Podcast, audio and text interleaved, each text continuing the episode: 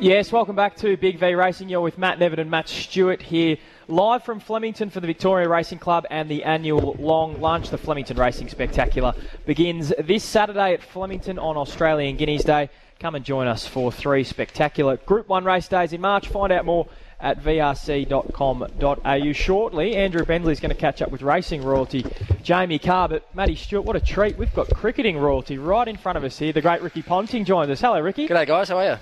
We're Yeah, going I well. knew we'd find him on a racetrack. Yes. Yeah, it's not the first time. Are you uh, part of the long lunch, obviously? I am. Yeah, I've just been over to Danny's stables. Actually, had some uh, some nice photos taken over there with call sign Mav. Not to give too much away, but um, who's getting ready for the Blamey on Saturday? So yeah, how, Absolutely. many, Hey, how many horses are you in at the moment? only one at the moment that Danny's got. He's Yep. got a three-year-old gelding of ours that's had a three star, three or four starts for a couple of placings, I think. So he's he'll be back in in the next few weeks, hopefully. uh, whack the blinkers on it. We've done that. We've already done that. Take them off. You'd love this time of the year, wouldn't you? It's, uh, it's nearly when racing's at its best. I know the spring's obviously special for so many reasons, but the weather's usually pretty good in autumn, and there's such great racing on offer, especially at Flemington. Well, the next few weekends is amazing, right? Starting starting this weekend, obviously I'll be here Saturday, bringing the bringing the family out, bringing the kids out to enjoy a, a bit of a fun day at the races. It, and it, to be honest, I mean I'm not normally around much this time of year. I'm normally um, coaching in the IPL, sort of start of sort of mid March onwards. So I, I will leave on about the 19th or 20th of March and have about, about 10 weeks away. So it'll be good to get a, a good fun day at the races. Um, part of the Flemington Racing Spectacular starting up on the weekend. Yeah. Absolutely. Hey, I want to ask you about all of that. Plus, I want to talk about the inevitable because I know he'd be Mm. very close to your heart. But I just want to talk about what happened in Wellington yesterday. What did you make of what happened yesterday? Well, I was at, I actually at the um, Dean Lester's lunch yesterday at Crown when it was all unfolding, and, and some other people there, obviously bigger cricket fans than me, because they'd all sort of jumped out of their seats and come over to me and said, "Oh, look, you know, they've just won by a run or whatever else." So I got the phone out and and checked things out. But I mean. I, how good is it to see Test cricket like that? I mean, Yeah. some of the results, even India. I mean, I know India's been heavily one-sided towards them, but it's been action-packed Test match cricket, and since Brendon's been in charge of that England team, I mean, the, the, the cricket and the spectacle that they're putting on for the world game is is amazing. I mean, it,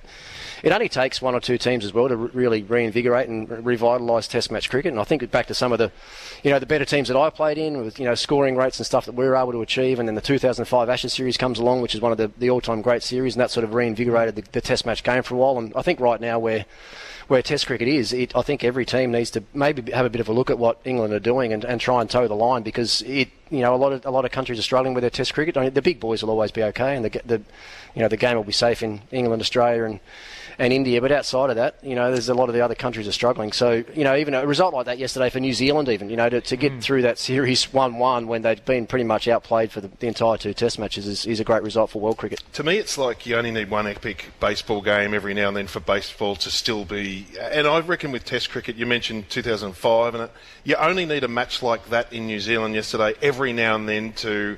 To, to, for the love of Test cricket to remain, you're not going to get it all the time, but when it happens once every now and then, it still it still it still counts, doesn't it? Oh, absolutely. I mean, the other thing that'll reinvigorate and start everyone talking about again is this whole follow-on thing as well, because you know a lot of teams and captains over the last maybe ten What years. decision would you have made? Oh, look, I, you're leaving yourself open for the only way you can lose the game. Yeah. That's the way I would have Yeah. thought about it. It's Yeah. the only way you can actually lose. And, and you know, as, as well as they've played and as improbable as it probably was that they were going to lose, they gave New Zealand a chance. You know, even the fact that they're going in, you know, 260 they needed yesterday, didn't they, I think, um, to win the game. They think that, they would think they're going to get them uh, pretty pretty easily and, and probably in about 40 overs the way they've been playing of late as well. But, you know, you leave yourself open. I think that's that's what you know, opposite. Oh, that's what captains are thinking now. As long as there's enough time left in the game, like teams are not, they don't care if they finished in three days or five days. It's it's the end result that that, that matters most, and especially when you think of that. How big a decision that was with the series being on the line as well. You know, they haven't, they haven't won that series now. They, they gave New Zealand a, a sniff in that one test, which actually gives them a sniff in the series. So I think they'll be regretting that. Sir Humphrey Appleby and yes, Prime Minister would have said very brave Prime Minister. um, how did you get your head around India? Every time you went to India, obviously we know what's going on over there. What was there a mental thing when you got off at the airport about well, how do I deal with this? I struggled with the first few tours. It, it's well documented that I struggled playing spin bowling early in my career in the subcontinent, and I think for a lot of us, because it was so foreign, whether it was just the lifestyle or the conditions or the practice conditions you got or the amount of spin bowling you're facing, whatever it was, it, it was it was a hard place to play. But if you actually went there thinking it was going to be hard, well, guess what? It was going to be hard. So you know, the back the back end of my career when I started playing reasonably well there, it was it was about embracing the tour for what it was. Um, not even talking about the conditions. The conditions don't matter. You know, it's a 22 yard cricket pitch. You've got to find a way to make runs. But the more you talk about it and complicate it, I think the harder it becomes. And then the outside part of that, if you can embrace the culture and the lifestyle of India as well, knowing that it's going to be different, knowing that it's going to be difficult, knowing they're going to have people you know wanting to get up and touch you and have autographs and photos all the time, that's a big part of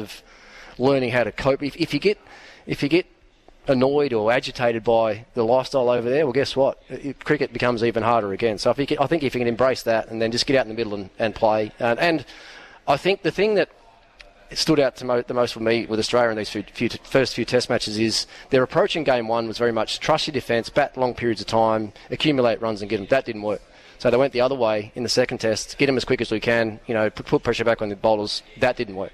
So I, for Did me, they go from one extreme to the other it too? seemed like it seemed like it did, but I mean, I know I can understand that because the the game is moving so fast, um, and if you if you let those bowl, you let Jadeja and Ashwin settle into a line of length, they're just going to get you out anyway. So you might as well try and put some pressure back on them. Whether they went about that the right way with the amount of sweeps and stuff they played will be up for up for them to decide. But the point I was trying to make is you have to be really clear in your own game plan. You you got to work out your own game plan and style that you think is going to give you the best chance of success. I don't think it can be a an out and out team. This is the way we're going to play because you know a lot of a lot of players. Steve Smith said a lot of players are not good sweepers. A lot of players just don't do it well. So mm. you can't go out just saying we're going to sweep because it doesn't fit your your game style. So I reckon we might see a bit of a different approach from the individual players starting this afternoon. There's a lot of pressure on David Warner at the moment externally for his position in the side, especially um, when you consider that Australia heads to, to England for an Ashes series coming up as well. He made that big double hundred in Melbourne over the summer, but outside of that, it's been a pretty lean run for him. What do you think the Australian selectors should do moving forward with David Warner? Do you think they should continue to persist, persist with him or have the, the hard conversation? Um, yeah, I, I don't know actually. I, I really don't know the way they're going to approach that. You know, I, I think, and just thinking about it a bit of the way that the selectors are probably thinking and have been thinking with David for quite a while. A bit, I I think a bit the way that they're probably thinking with Aaron Finch as well going to the T20 World Cup. Yep. It was probably pretty evident that he probably wasn't in his best form going to that T20 World Cup, but it almost got too close to the the, the, the moment to actually change the opener and change the captain going in. So they decided to back him in and, and see how that went. With with David, I think I, I've heard him talk before about their cycle. This this current cycle they're in will finish after the World, World Test Championship, which is obviously the week before the first Ashes Test. And I would think, all going well, that they want to get David through until the end of that Test match at least. Um, It's up to him though. Like you know, it, it's you know the only currency you have as a batsman is runs, and if you're not scoring runs, you leave yourself open. And, and it happens to all of us. It happened to me. It happens to you know all the guys. When you get to a certain age, and you, and it looks like your form is dropping off slightly, then you know the knives are sharpened, and it doesn't it doesn't take long. Would also the fact that his record in England, especially in recent tours, and his record against Stuart Broad, he's not great. Um, do you think the selector should be seriously thinking about that as well? Well, it was. I actually brought up a, a bit of a point during the Australian summer that with, with India coming, he hasn't he doesn't have a great record in the subcontinent either. I think Yep. most of his three quarters of his hundreds have actually been made in Australia. So his travelling record overall isn't as good as his, his home record. So for for him to finish the way I thought he deserved to finish, the obvious thing for me for him was maybe to pull the pin after Sydney. Uh, you know, got 200 in Melbourne.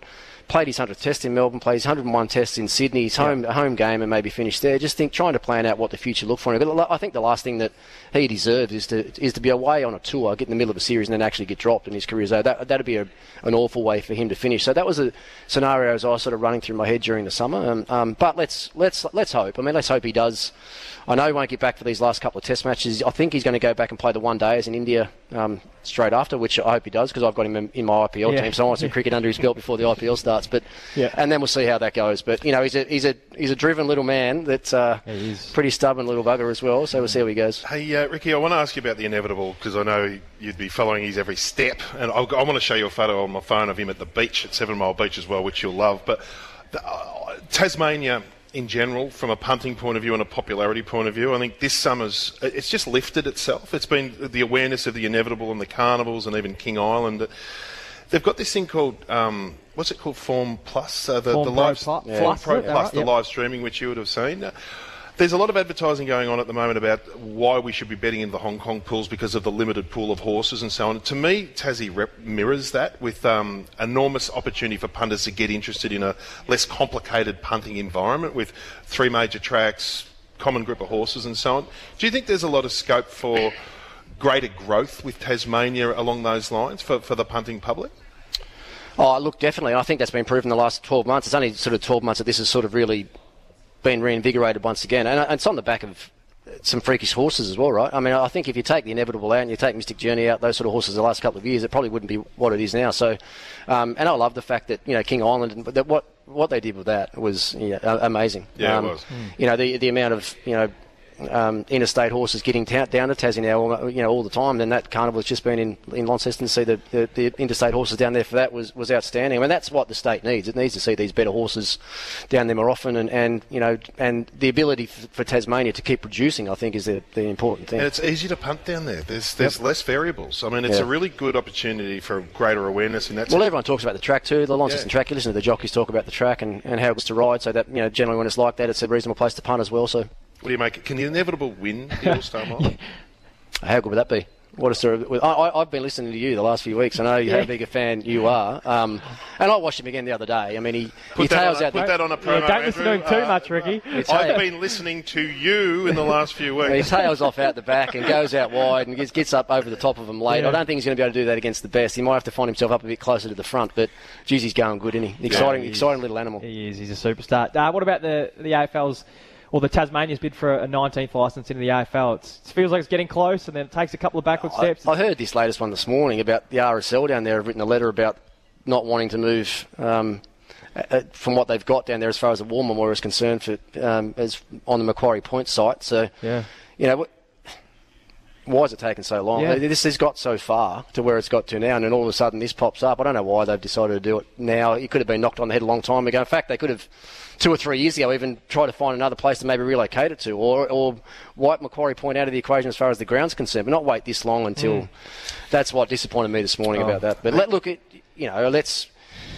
You know, obviously, I'm a, I'm a huge footy fan as well. Yeah. Um, you know, I've got a big decision to make for Tassie. Tassie get a team in the AFL. Oh yes, exactly. What, what are you going to do? No, I'll stick thick. I'll stick thick with the Kangas for the first couple of years. Can we um, save Well, that's another. Yeah, that's another thing. It's you think about where state footy's come in Tassie you know, I, I, used to go. My my best mates, you know, in the early '90s, um, Tasmanian football was unbelievable. You know, and the reason it was because um, ex-AFL, VFL players were being funded by the AFL to go to Tassie and coach some of these teams. You know, Glenorchy and North Hobart and you know North Launceston had some great coaches down there. Clarence had. You know, if I go back through those mid '90s, there you know, Stevie Wright was there, um, David Reese Jones was there, Andy Goodman was at Devonport, Mark Yates was at North Hobart, yep. um, Peter German coached up at Burnie. Mm. Yep. Um, you know, th- there was Mark Wiedemann played at Devonport, and um, Wayne Wiedemann, Mark Wiedemann, Wayne Wiedemann played at Devonport. So there were these players were coming down and it was being funded. Now the, the salary cap, and you'd know, the salary cap on these statewide league teams now, the bigger clubs, are seventy thousand dollars for. Mm.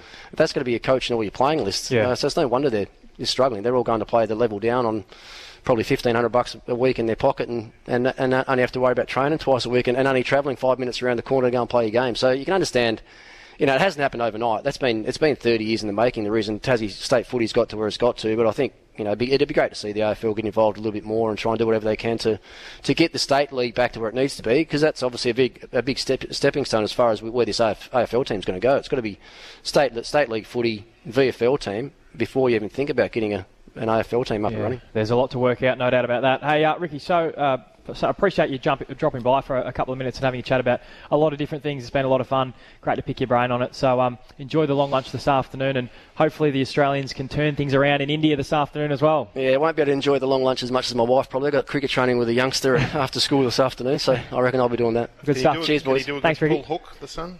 Is he a good pull hook? He, yeah, he's got an on drive and a pull shot so far. That's about it. Pretty good, pretty good more, master. More in his armour.